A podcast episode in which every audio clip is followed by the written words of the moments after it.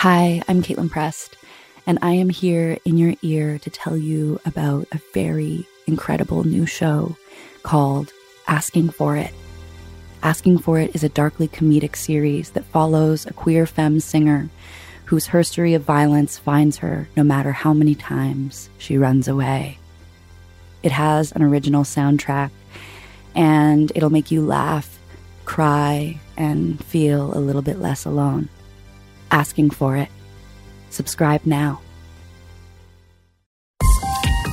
This is a CBC podcast. I'm Eleanor Wachtel, and this is Writers and Company from the Archives. Today, Congolese French writer Alain Mabanckou. His recent books are charming explorations of childhood, family, and country. Alain Mabanckou was born in Pointe Noire, the principal port of the Republic of the Congo, in 1966. That was six years after the country achieved independence from France. It was also known as Congo Brazzaville, taking the name from its capital, and to distinguish it from the much larger Congo Kinshasa, capital of the neighboring Democratic Republic of Congo, formerly Zaire, and before that, the Belgian Congo. Two countries, two different colonial histories on either side of the Congo River. Alain grew up speaking numerous African languages before learning French and even Russian in school. He was raised by his mother and stepfather and a large extended family. When he was in his early 20s, he left for Paris to study law, and for 10 years he worked for a multinational corporation while also writing and publishing volumes of poetry. When he quit to devote himself to writing full time, he produced more books of poetry, plus seven novels and several collections of essays. He's also won all sorts of prizes, including the Grand Prize of the Académie Française for his body of work, and appointed Chair of Artistic Creation at the Collège de France, an institution established in 1530 by King Francis I. Mabanckou was also twice a finalist for the International Man Booker Prize. In 2002, he moved to the United States to teach, first at the University of Michigan and now at UCLA. He once said that the French he learned at age six was a river to be diverted, and he enjoys breaking the rules in his fiction.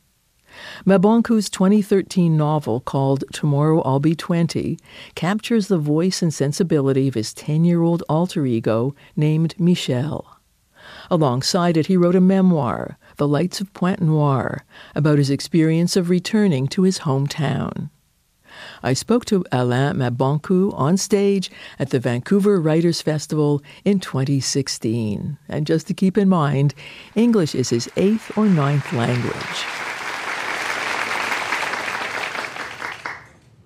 In your autobiographical novel, Tomorrow I'll Be 20, the young narrator describes himself as a real child of Pointe Noire.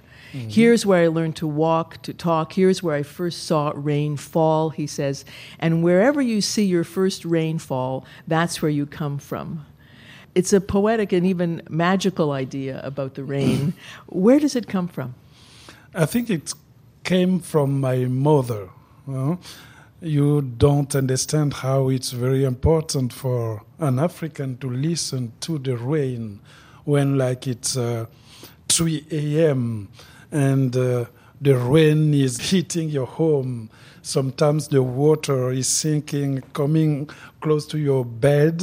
Then you're going to think that I am in the deep Africa, the real Africa, in which I'm going to feel that uh, this is my world.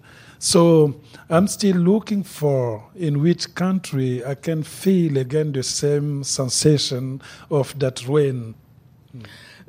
Both of these books are about the city where you grew up, the city mm-hmm. that shaped you, Pointe Noire. Can you tell me a little about it, its history, its character? Yes, Pointe Noire, it's, uh, it looked like a small city with a great market, which is called in French uh, Le Grand Marché everything is sold over there.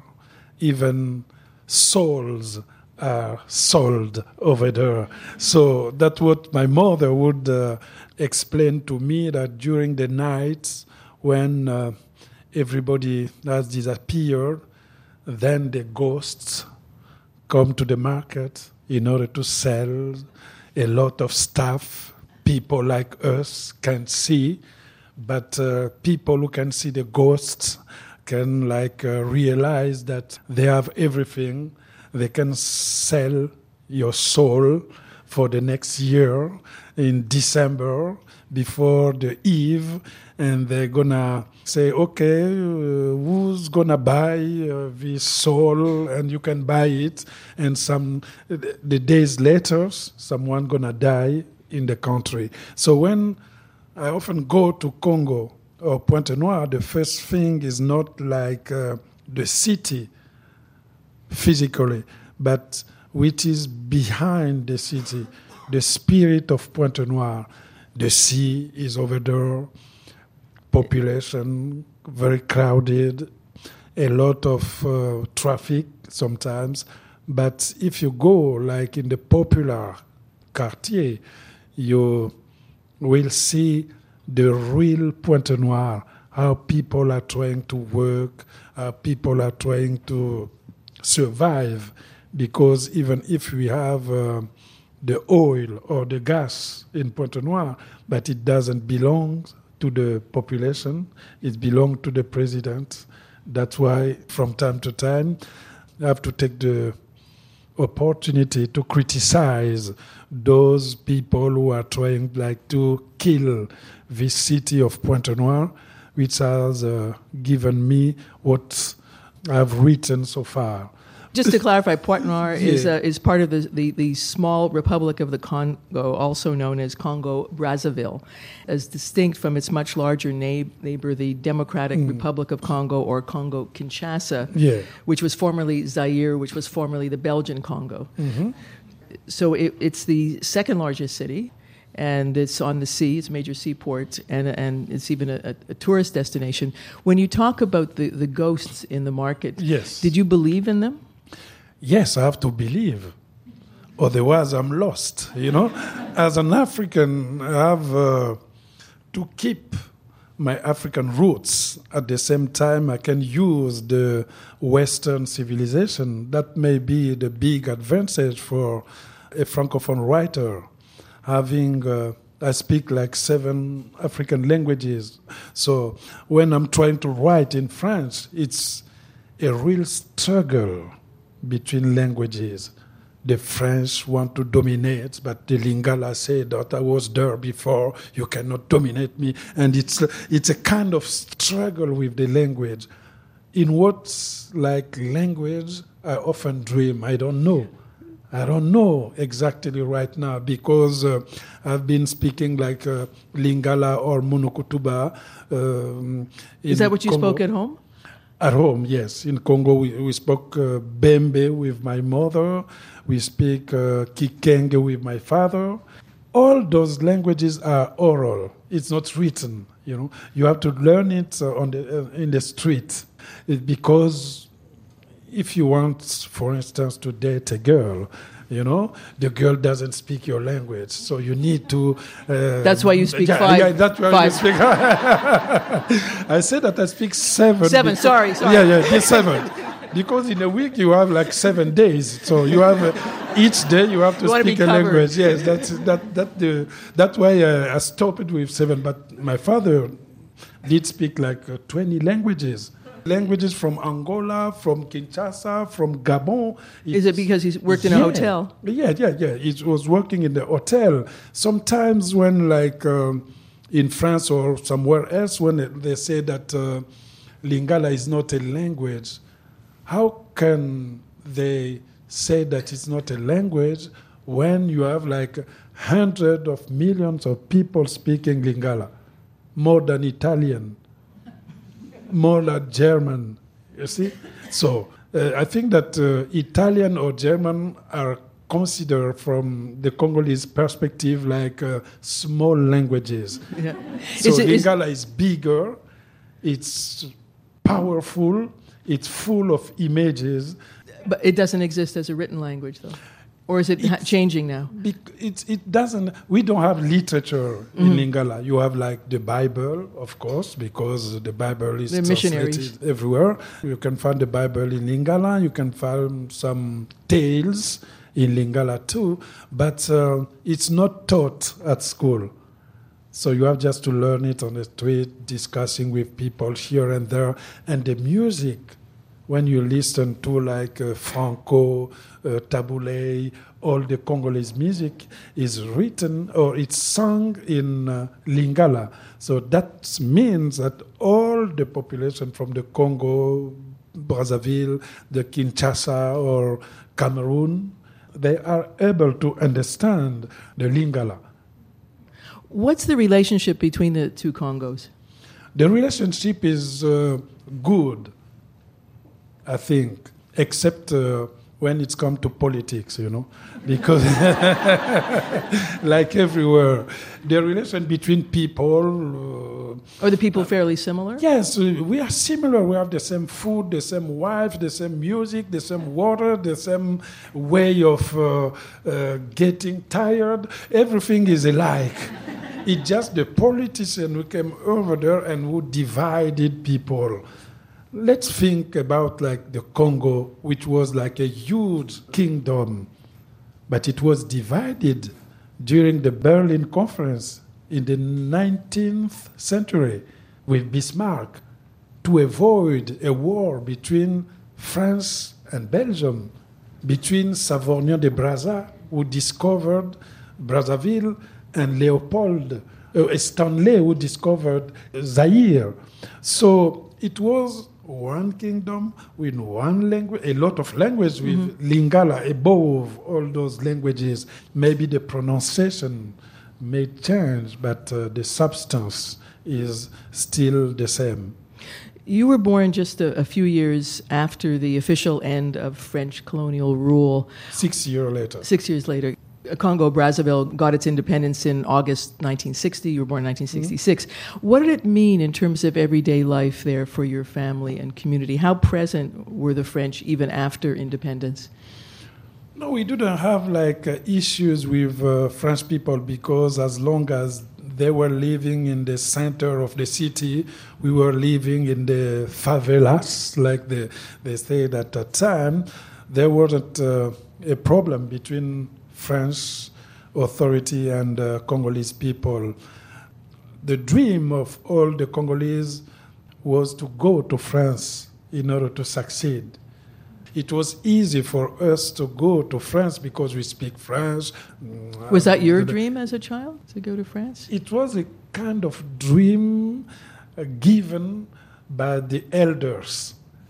Because you live, because the elders are, are dreaming to go to France. You say, why they want to go to France? And I went over there when I was 20. I went to, went to study. become a lawyer and I get to France. I was thinking that uh, everybody was uh, rich. I was uh, surprised when I got to the train. I saw like a French guy with a kind of bad clothes playing a guitar in the metro and begging money. I was so scared. I called the Congo. I said, like, Mom, can you believe me? French people also are poor like us. It was like a, a shock for me because we were like taught that uh, if you go to France, everybody is rich. You have just to bend uh, in order to take money. Everything is everywhere, and everybody has his job, and so on and so on. It was a real shock. That way, uh, I wrote my first book about that, which is uh, entitled "Blue, White, Red." The Colors of the French flag. French flag, yes.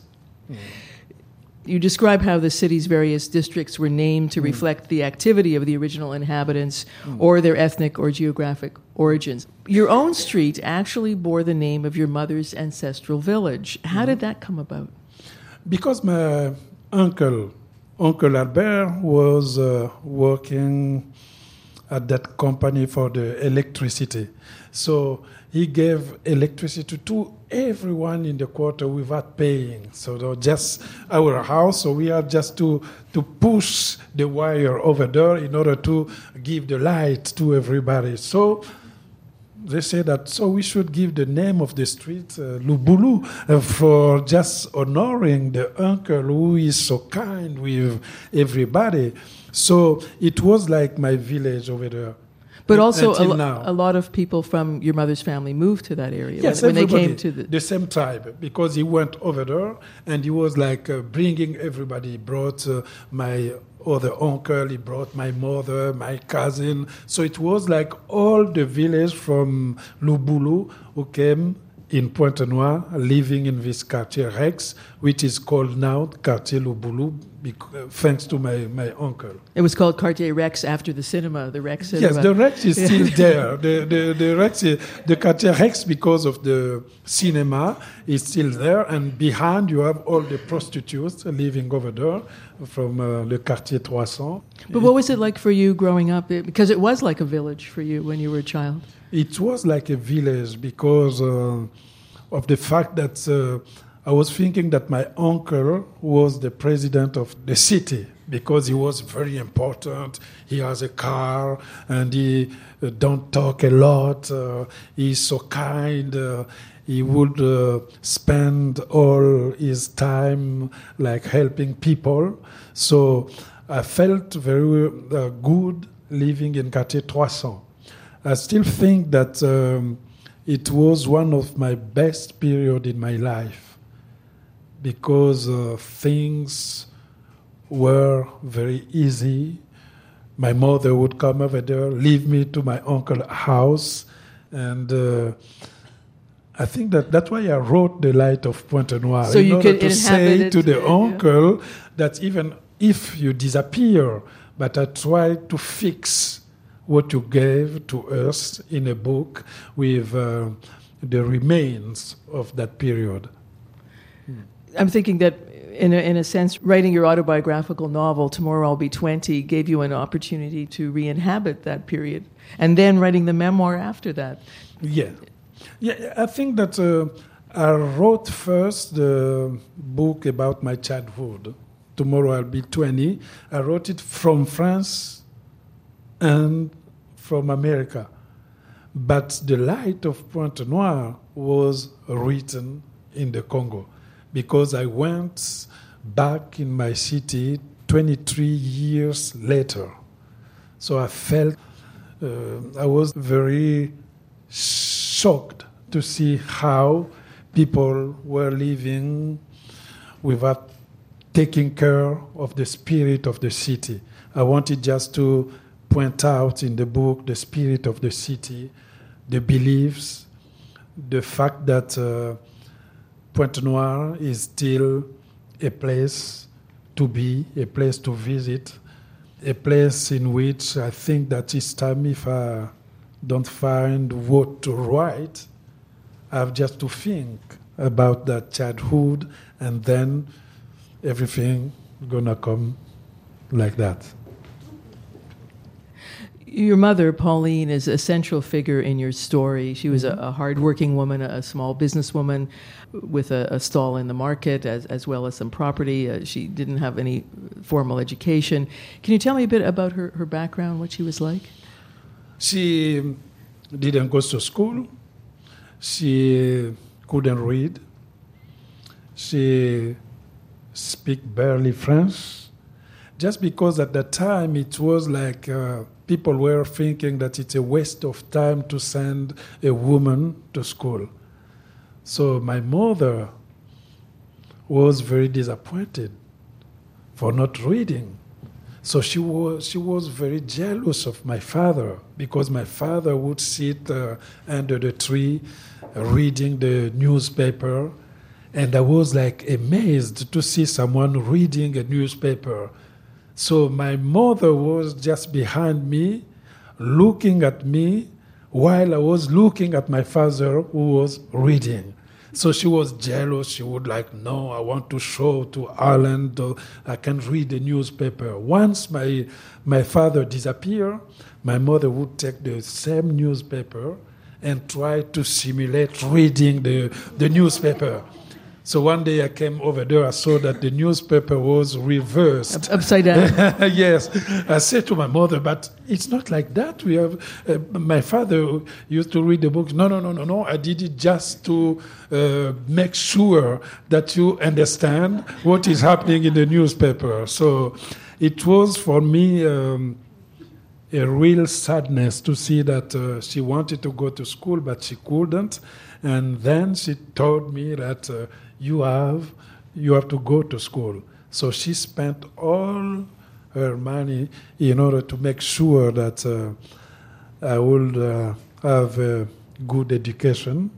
She wanted me to go even in France, even if she wanted me to stay because I was the only kid, no sister, no brother. So seeing your son leaving for good, I went to France when I was 20 and at age of 25, she died. So she didn't see me coming back in the Congo. So that was like painful for her. But uh, and your your books are dedicated to her.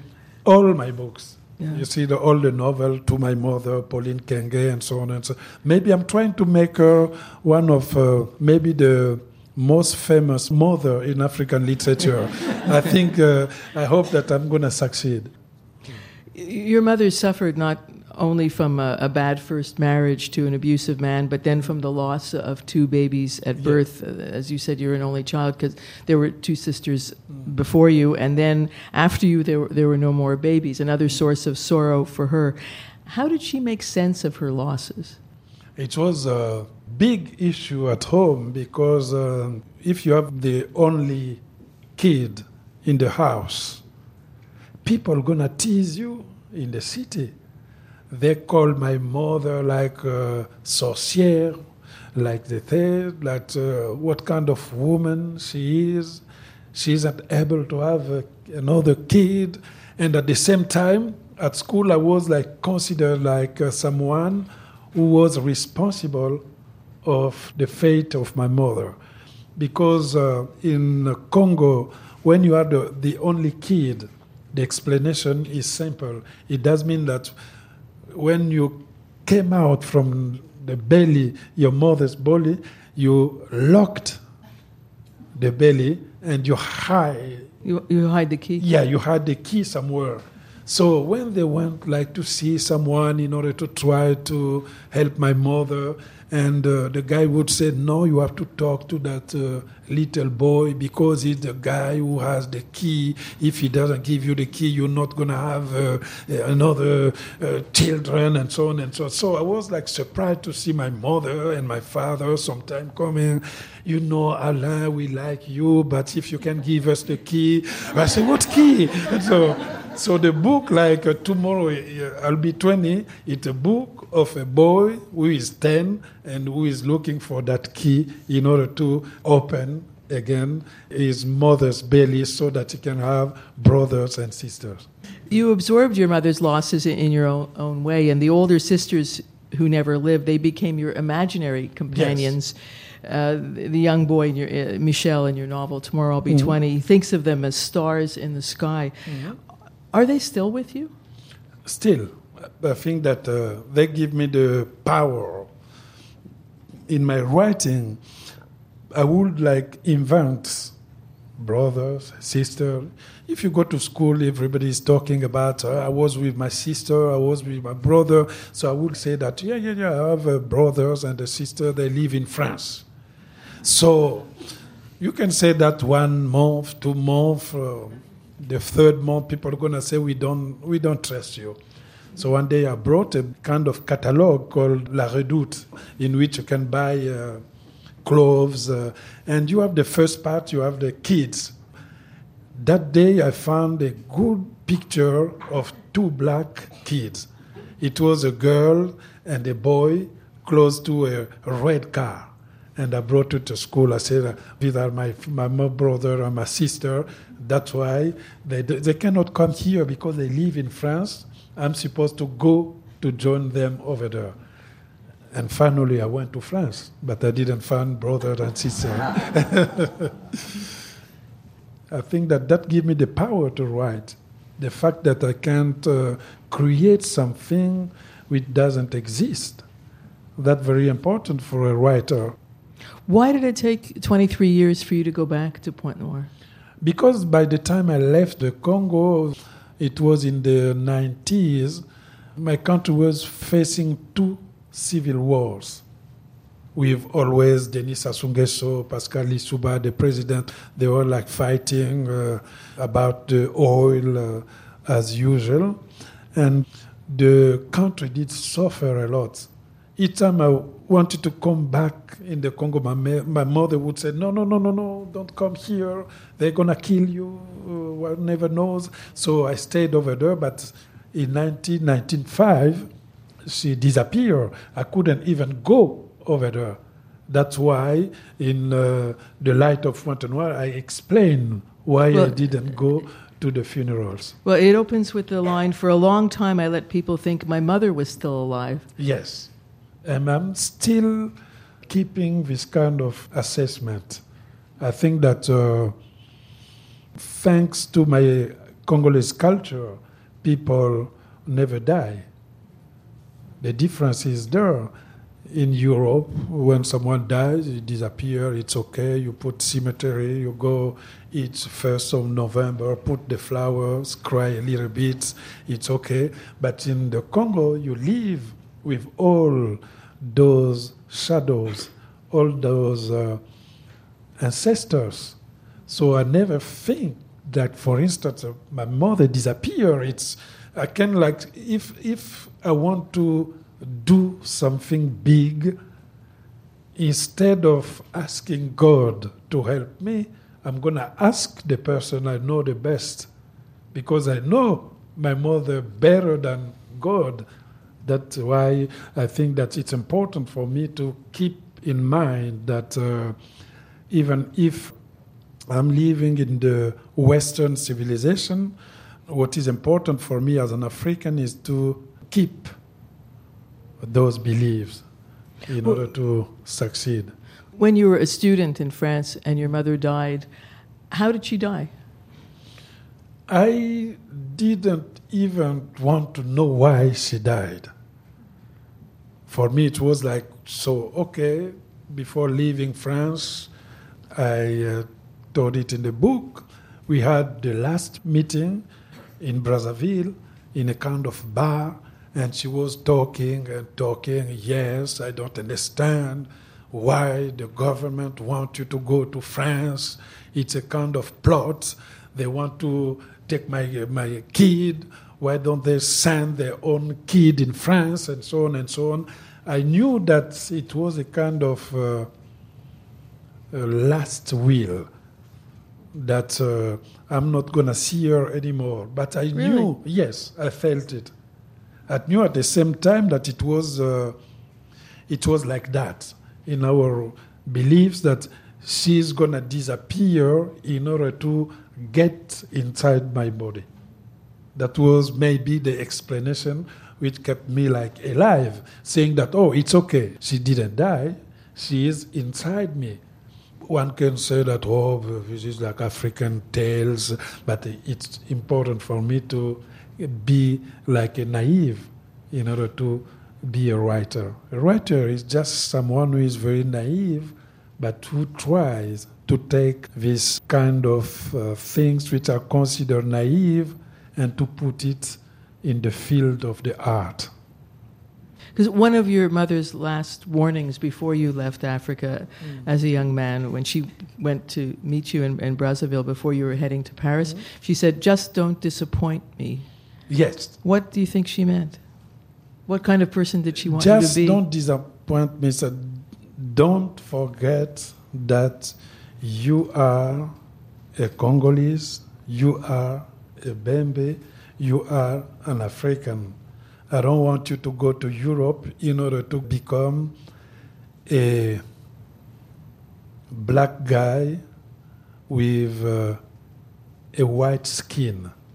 Just remain who you are. and try to spread your beliefs, your tradition to the other people.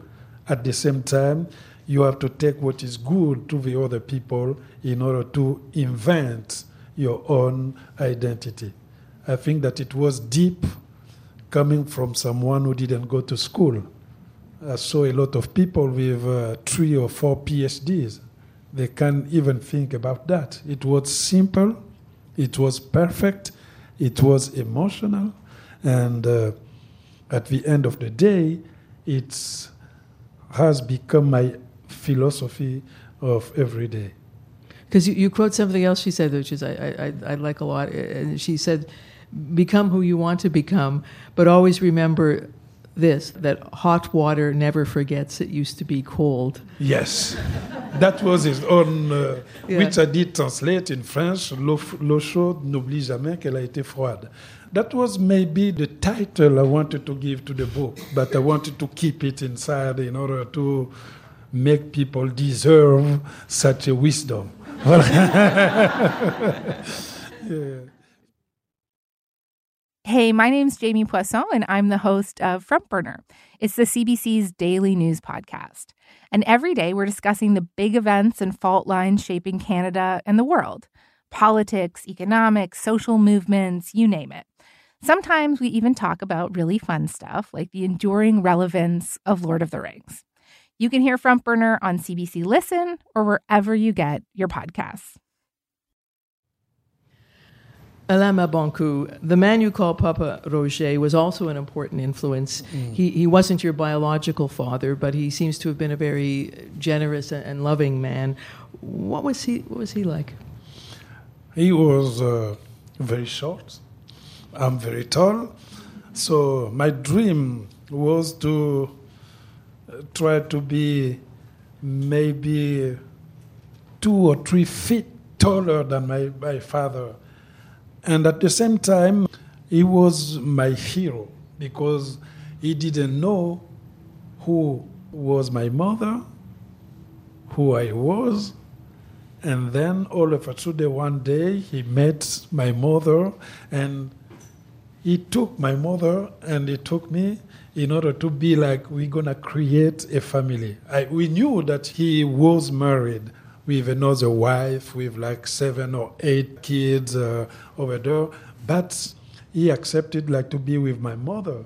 And I did consider him like my real father. I didn't even want to meet my real father. I don't know who he is. Did you ever meet him? Never he tried at that time uh, when I was about to go to France. It was like proudness to say that to the people. He's my kid. He's going to France in order to become a lawyer because I wanted to go there in order to go to law school. And then he tried to show up. Uh, I sent a message letting people know that if I meet that guy, maybe I don't know what I'm gonna do. So I never see him. I don't know if he died. I don't know if he exists. I think that he died. That's fine. And uh, my real father is that guy, Papa Roger, because I was uh, like uh, maybe uh, one or two years when uh, he was my father. So I don't explain today the feeling of being a father. People think that being a father is to have a kid with your blood. But I think that being a father is a, is a feeling. It's what we can like uh, transmit to a kid. How you can be a role model for a kid. What are your, some uh, some of your best memories of him? The best memories seeing. Uh, I explain how seeing someone who is reading, seeing someone who is very calm, seeing someone who is very kind, seeing someone who never shouts, and at the same time, seeing someone who is taking care of two wives with seven kids over there and one over there and my mother and sometimes he will stay with us three days and three days later he go in the other house and Sunday, come back to my, because he said that uh, Mama Pauline is very calm. I don't have a lot of kids here. But I did prefer living with the seven kid over there because I was scared of being alone. When you are like your father, your mother, you are just there. You look like a referee. Huh? Yeah, yeah, yeah, you know. When you are eating, you look like a referee. You know, uh, give me the salt. Oh yes, give me the sugar. Yes, give me the cover. Yeah. So I wanted to be among the other children. So I would go over there, and my mother was like uh, disappointed because once my father go to the other house, I'm going over there too, and she would stay alone home. She was like bringing food in the, no, the other house in order just to say that no, no, no, just to give for the kid and so on and so on. So Papa Roger was some, someone uh, who also gave me the opportunity to read books. He was working at uh, Victory Palace, French hotel, and when like French people came to the Congo for vacation, they brought like uh, San Antonio, uh, all the books about uh, Gérard de Villiers, Guy des Cars, and they just leave it there and go back to Europe. And my father would take everything and put it home letting us know nobody have to touch my books because I'm to read it once I'm retired. So I never see him retired and reading a book. So once he disappeared, I went there and beginning my reading. That the first time I read uh, San Antonio, I read uh, Arthur Rimbaud, I read uh, all the book about uh, police, everything like that. I want to just ask you a little about Arthur Rimbaud. He became yes. like. Obsession uh, well, uh, yeah, okay, elaborate. and as if he were alive. I mean, there was his picture on, on the cover of the book, and and it was as if he inhabited the room. Yeah, it was just a thin book, Une saison en enfer. The picture was like a, a draw you see like Arthur Rimbaud with this kind of uh, hairs. He's so young. He looked like my age, but a little bit uh, older. So I was uh, wondering, who is that little boy? An angel, I think you referred yes, he, he looked like an angel. I tried to read, but I couldn't understand because reading Arthur Rimbaud when you are 10, it's not, uh, it's not that easy.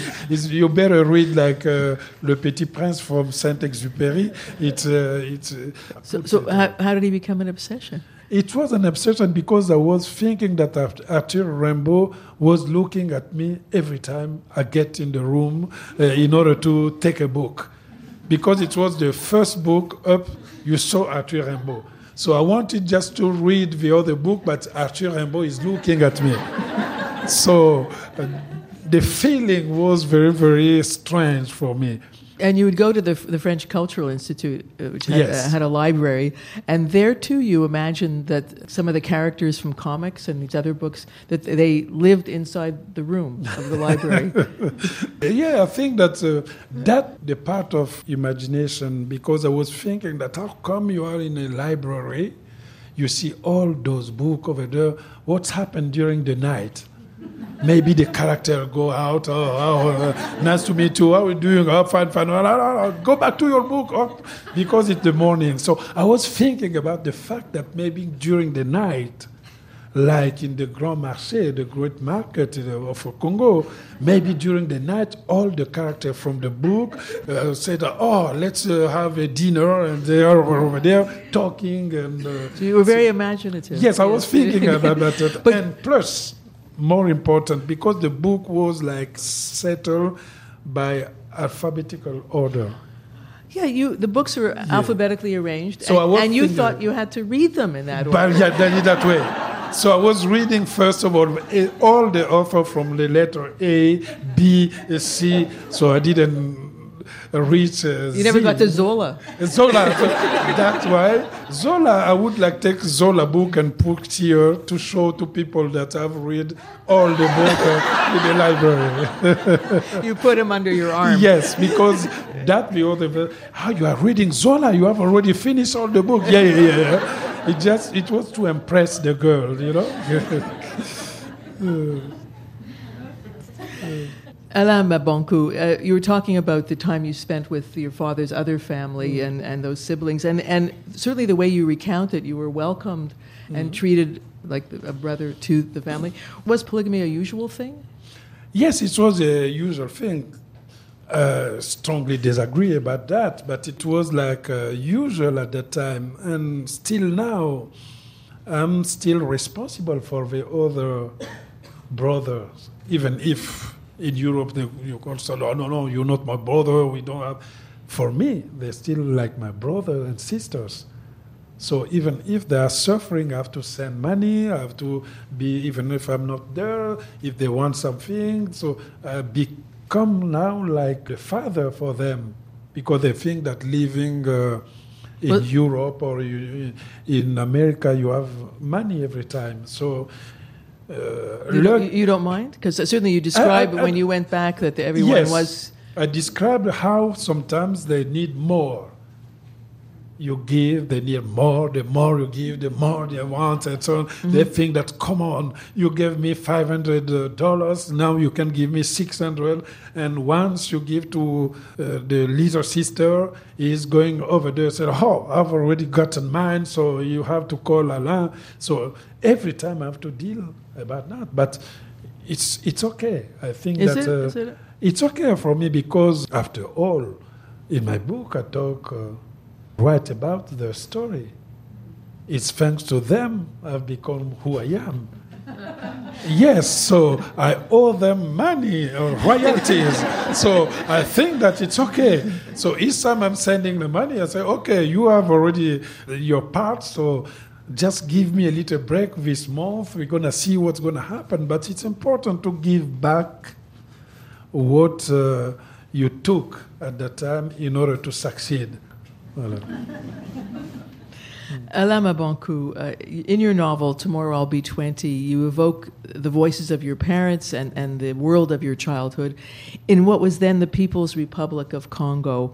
And during that period, it was a self declared Marxist Leninist socialist state established in 1970, and it lasted for about 20 years.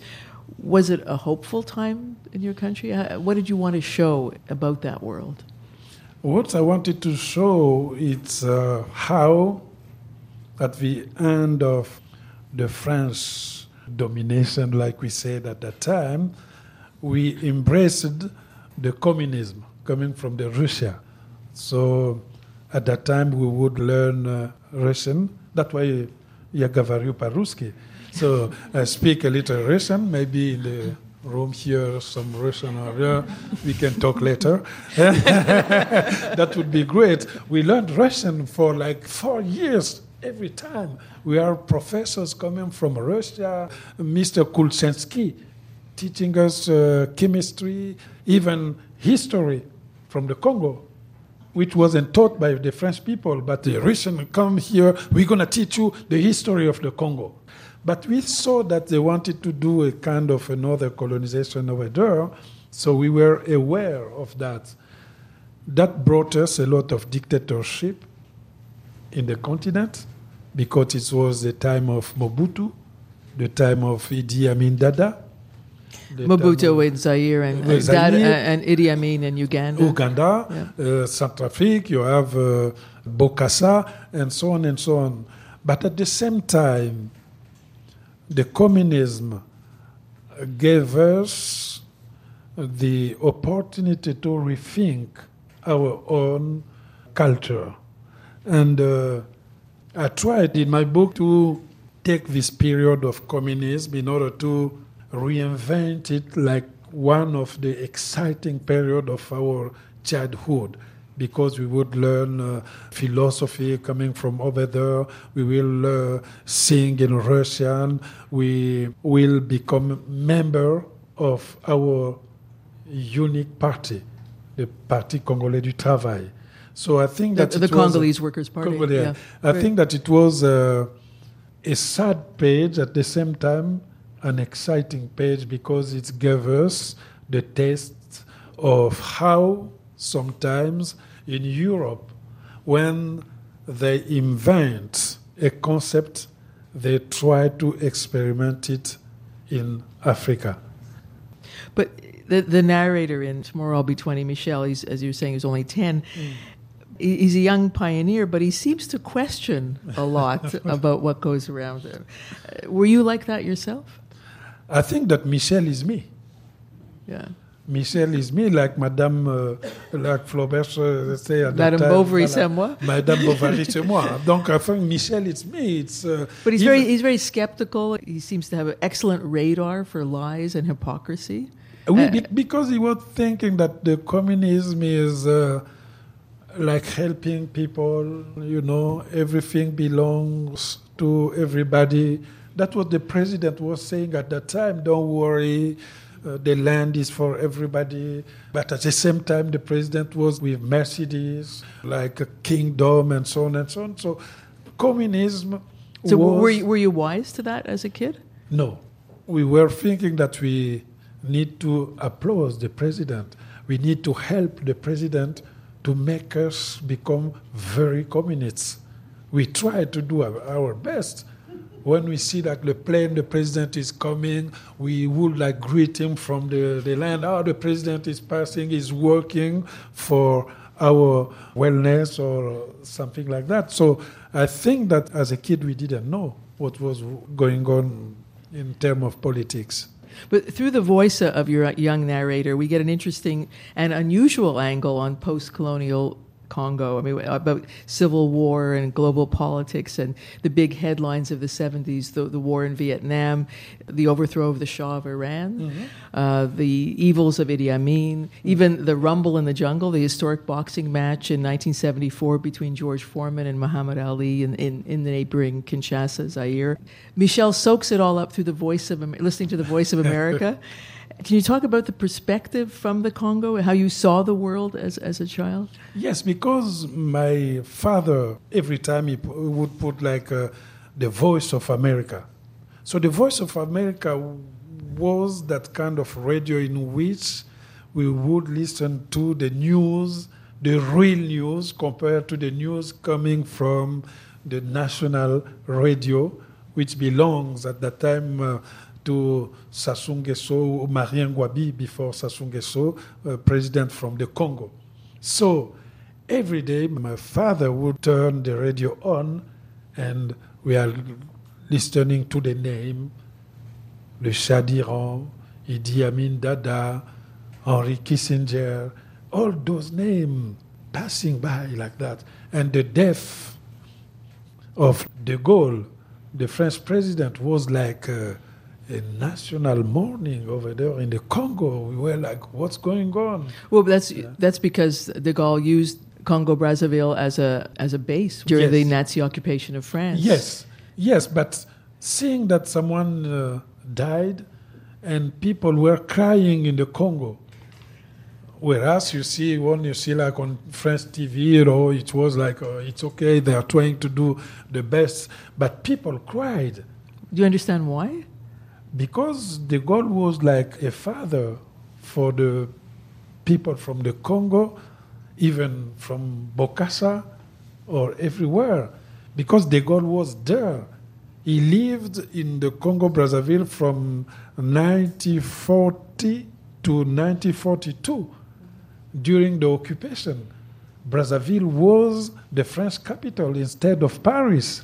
So for us, it was like we are losing a father. So people would cry, uh, try to kill themselves in order to die with the General de Gaulle. It's, it's happened. And you have in the Congo a tribe. They don't believe that the General de Gaulle died. So each month, if you go to the airport, they are waiting for the arrival of the General de Gaulle. You serious? So I, I was thinking about to write about that, but now it's public on the radio. Someone, I don't know who's listening to. Uh, please, you got to cut you here. Can st- you can, yeah. st- you can still write yeah. It, yeah. So that time they go down like you know the ancestor waiting for because they don't believe they think that it's a plot between the American and the Russian in order to make disappear le General de Gaulle. So those population waiting for the General de Gaulle. Why? Just because the day the General de Gaulle came over there, he met with our prophet, who is called Simon Kimbangu. And once the General de Gaulle disappeared, Simon Kimbangu disappeared also. So I said, no, he cannot disappear with our prophet. So they are waiting for the prophet who is going to come back with the General de Gaulle in Brazzaville. So France need to be aware that the General de Gaulle will be back. but uh, your character, Michel, is wonderfully ironic. He says the French really liked us and we like them too. They still like us, in fact, because they go on looking after our oil for us. when, when did you become aware of what was really going on? I think that the way my father was explaining the political situation, because we have to think that at that time, I was like 10 or 11. My mother didn't go to school, so only my father could explain what is going on. So mainly would say, okay, they are fighting because of the gas, they want that, that, that, that. And in my head or my small brain, I was trying to explain that to my friend at school explaining to them who is Arthur Rimbaud, who is the General de Gaulle, why the General de Gaulle gonna come back, uh, what's going on with uh, Bokassa, who is that and that. I think that writing that book, the main issue was to find a voice. How to find a voice which gonna fit the age I had at that time. In returning home to Pointe Noire the first time after 23 years, you said you it, it was difficult and some of the things you saw were, were troubling to you. Mm. Do you feel you recovered some part of yourself that you had lost or forgotten in, in going back? Yes, I think I recovered that. That's why maybe I wrote uh, a book. And uh, I didn't feel that I was going somewhere which was dangerous. I was only sad for not uh, seeing again what was the image of my childhood.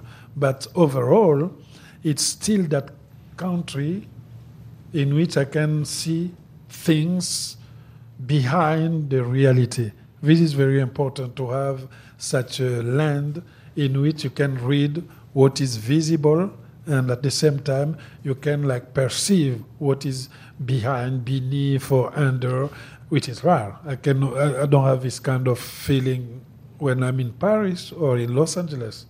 It's not the same. That the difference in Los Angeles, I have to see what is shining now. In France, I want to see what is like being spiritual there. But in the Congo, I'm gonna see what is like uh, this kind of excitement within me and to see the ghosts who are talking to me. They are not ghosts like here, but they are the spirits who are protecting me forever. It's a great pleasure to meet you. Thank you very much. Thank you. Merci. Alain Mabanckou at the Vancouver Writers Festival in 2016. The Lights of Pointe Noire is published by the New Press. Tomorrow I'll Be 20 is available in paperback from Serpent's Tail. Mabanckou's most recent novel in English translation is The Death of Comrade President. He also has a book of poetry called As Long as Trees Take Root in the Earth and Other Poems. Today's show was produced by senior producer Sandra Rabinovich. Katie Swales is also producer, with thanks to Melissa Gismondi. I'm Eleanor Wachtel. Next week, looking back on one of the most celebrated American writers, Philip Roth.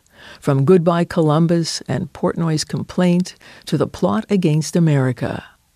Philip Roth died in 2018. He was 85, but his legacy lives on. That's next week. I hope you'll join me. For more CBC podcasts, go to cbc.ca slash podcasts.